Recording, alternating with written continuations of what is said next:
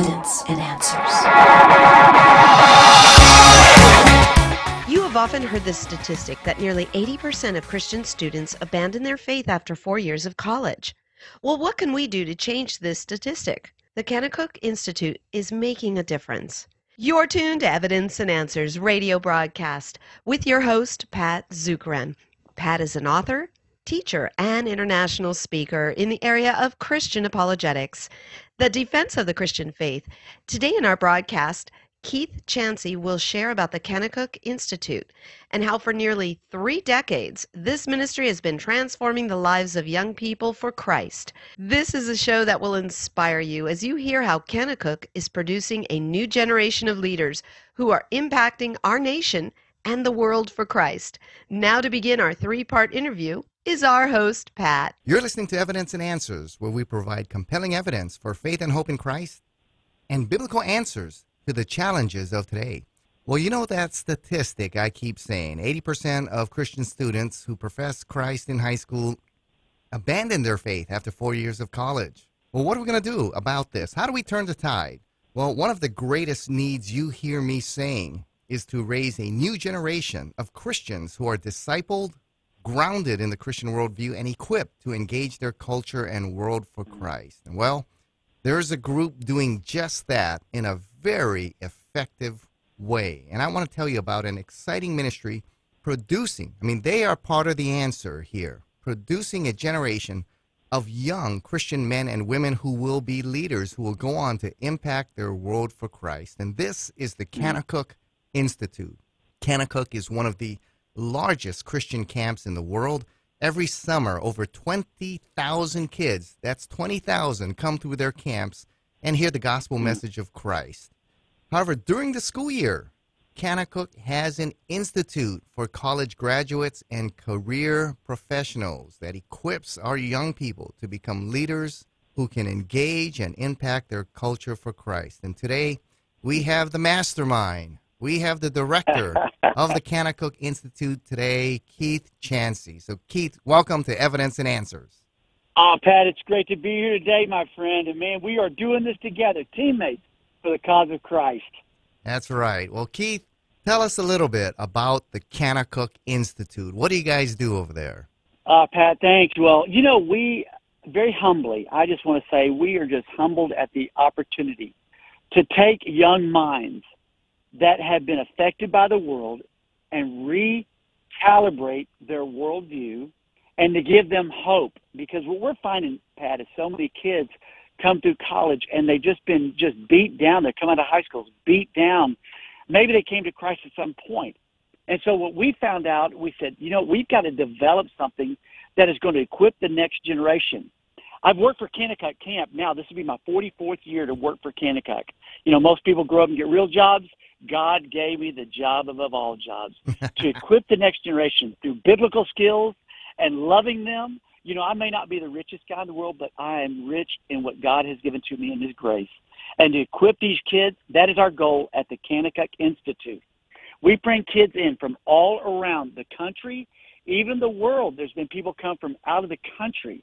We've had those from London, we've Saudi Arabia. This year we had a kid from Saudi Arabia. We get kids from wow. everywhere and all denominations, and we help them understand what the Bible says.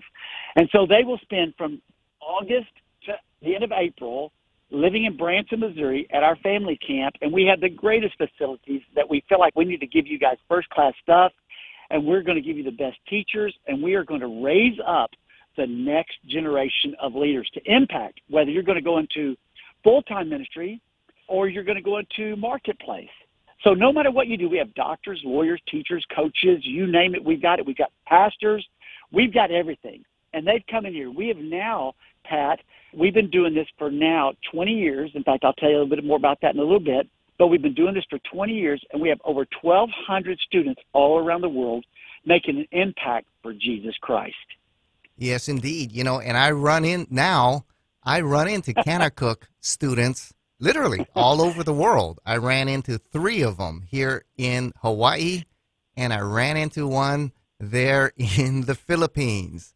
And so yeah. I'm running into them from all over the world. In fact, I just spoke at a conference in California, and the worship leader is a Kanakuk graduate. So you guys are everywhere. Well, well, you know what, Pat? It's really fun because you know I think that's what Paul told us to do. He said, "Man, you are to raise up to disciple." Jesus' greatest commission was for us to, you know, train these guys and to that we would make disciples of all the nations and it was the greatest commandment he gave to us and so many people they they understand that we are to make disciples but the number one problem is pat is that we all know that but we don't know how to make them and so a lot of people have never been equipped to study their Bible. We don't know what it means to inductively study our Bible and to take God at His word. In fact, we make the Bible say what we want it to say rather than what God meant for it to say. I've always called that an opinion.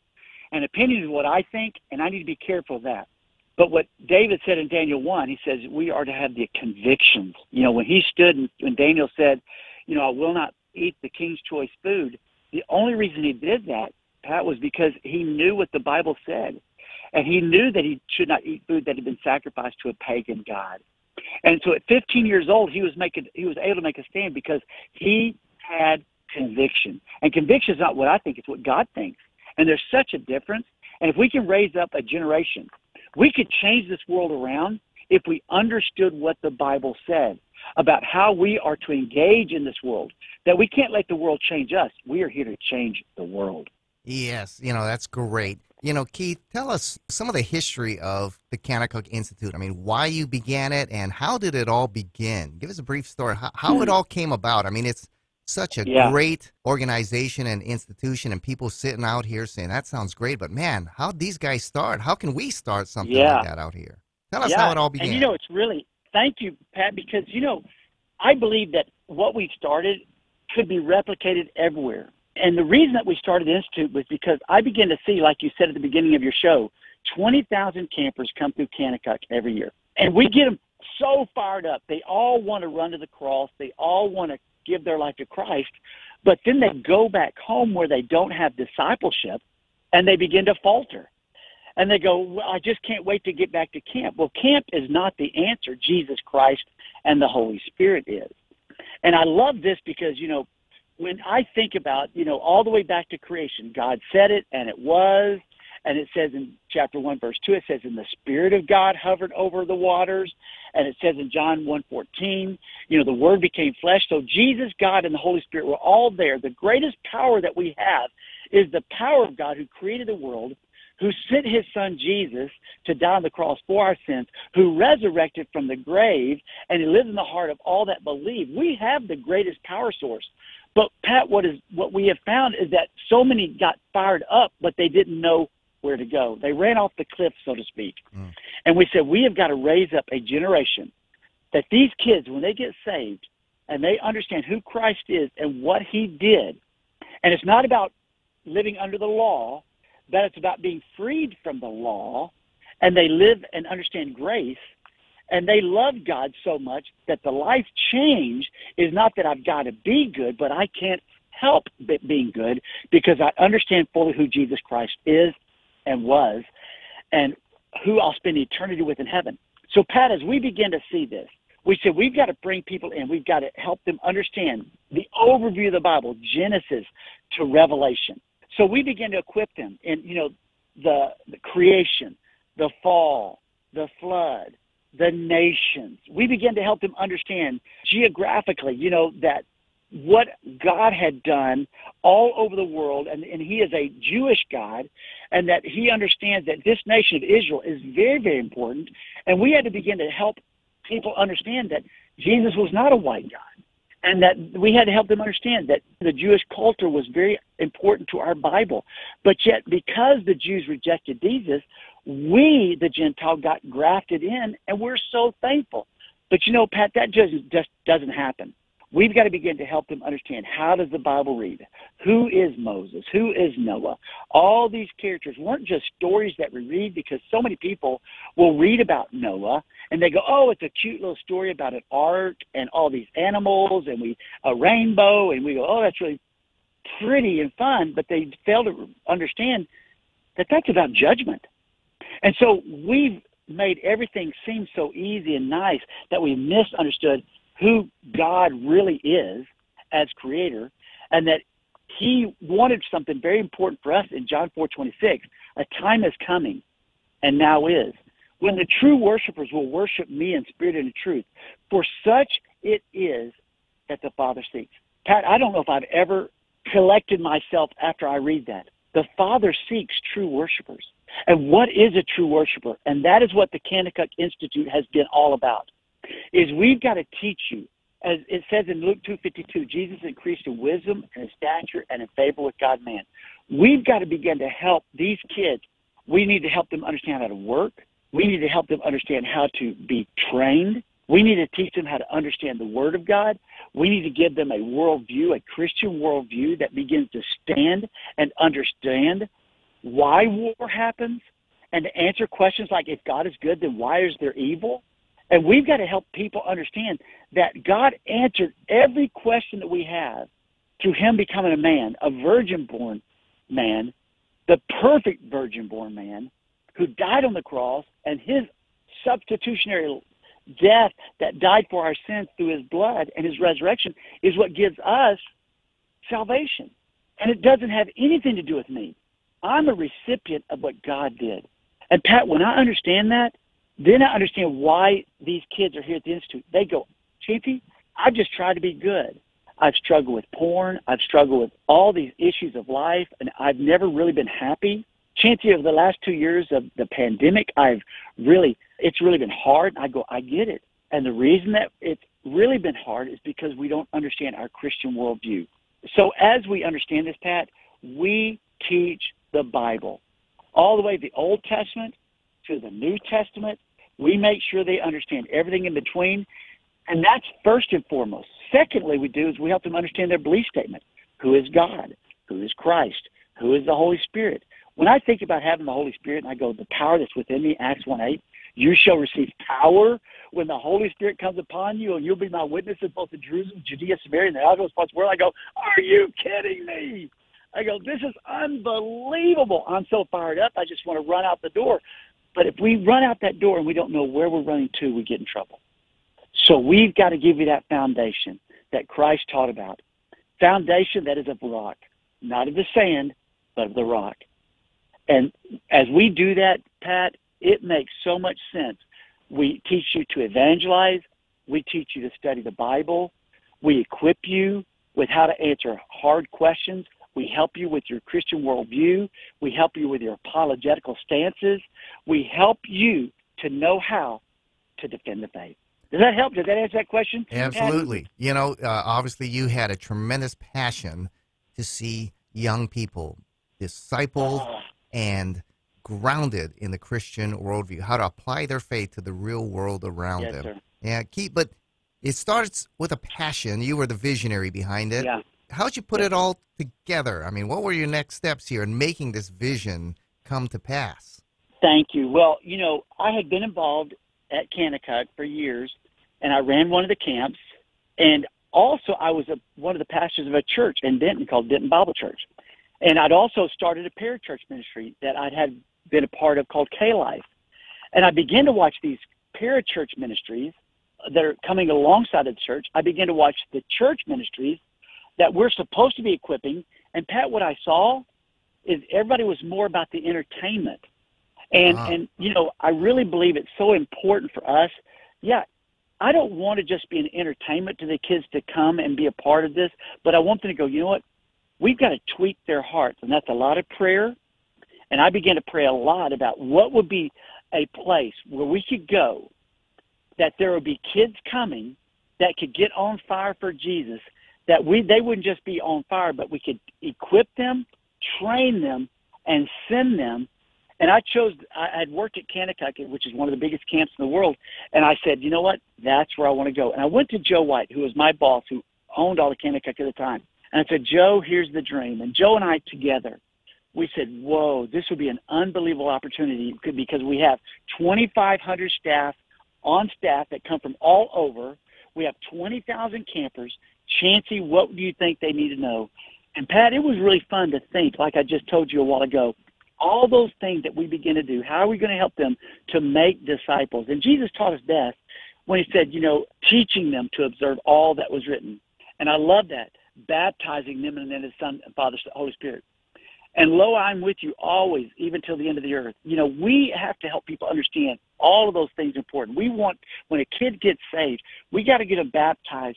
We got to help them make an open profession of faith that it is real. Not that that saves them, but it's important for them. And then we're teaching them the Word of God. And then we send them out to lo, God's with them wherever they go, and that wherever they're planted, they grow. And so if they're in junior high, high school, college, or if they're in a job, or if they're in the medical field, the lawyer field, or wherever, where they're at, they don't grumble about their boss. They don't grumble about the people that they're around.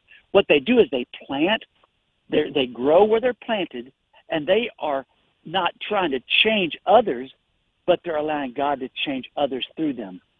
I love it because it says in Colossians 3:23, "And whatever you do, do your work heartily as for the Lord and not for man."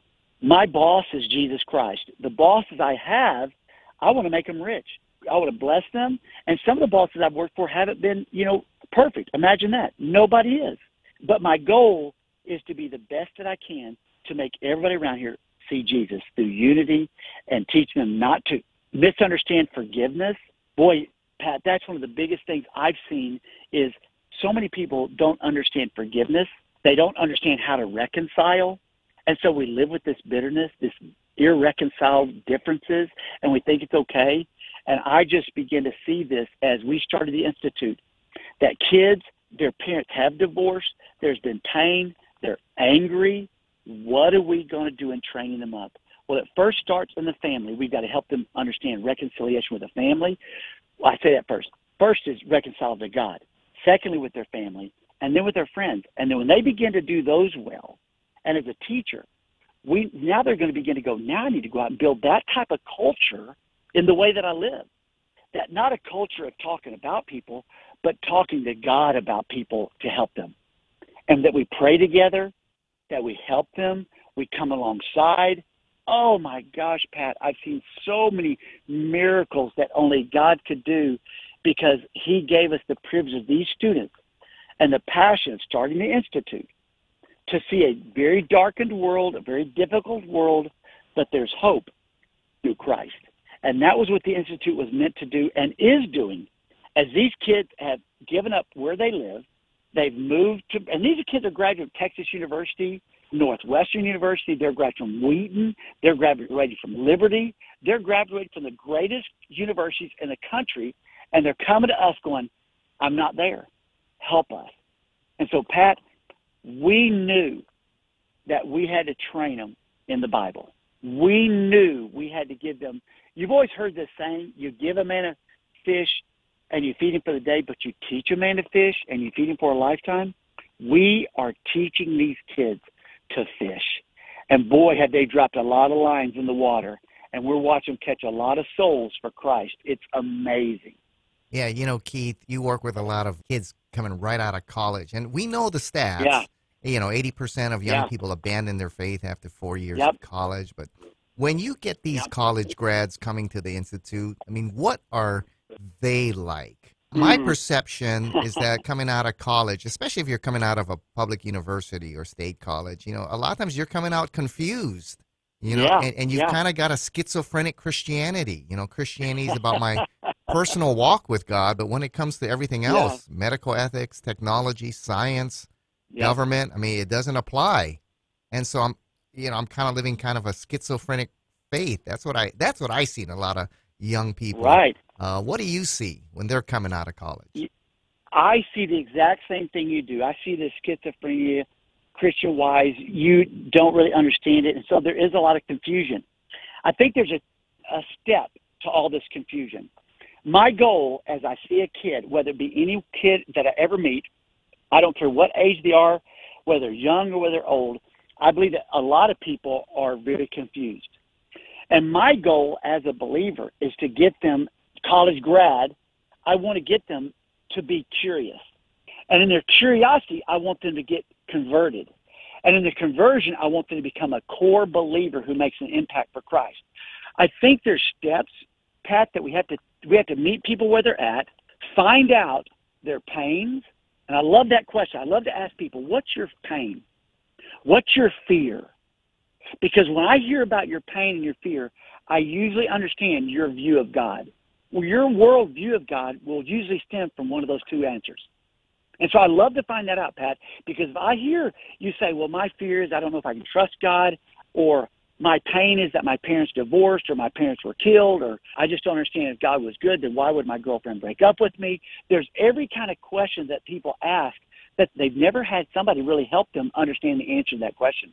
And so these kids that are, you know, the 80% of them that are coming to us that are, you know, they've abandoned their faith because they've been confused. I, I get it because our world has done that to them. But it's up to us as people that know God. You see, my favorite verse in the Bible, and it's my life verse, is Romans eight twenty eight, and it says, "All things work together for good to those that love God, to those that are called according to His purpose."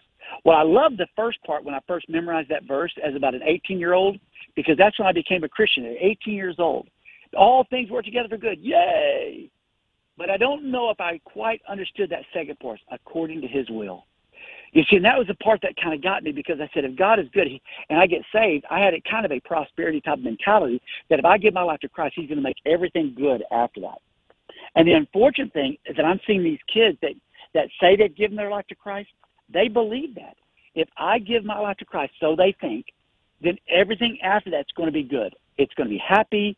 Uh, I'm going to get married. There's going to be a beautiful guy or, or handsome guy that comes to my world. I'm going to get a good job. And if I don't, then they blame God for it.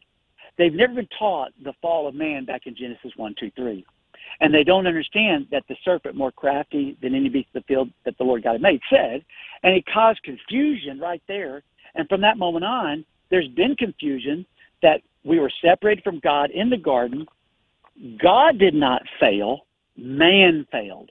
And Pat, I don't know if there's anything that could help me help this generation of confused kids more than that. God has never failed. Man did. He ate from the fruit, but God restored what man did. When man failed, God solved that problem and that God became a perfect man from a virgin birth and he died on the cross for our sins and we the believers can have salvation through the grace of God, through what He did, not by being good. And when we go through trials like James 1, consider it pure joy, my brethren, when you encounter various trials, knowing that the testing of your faith produces endurance.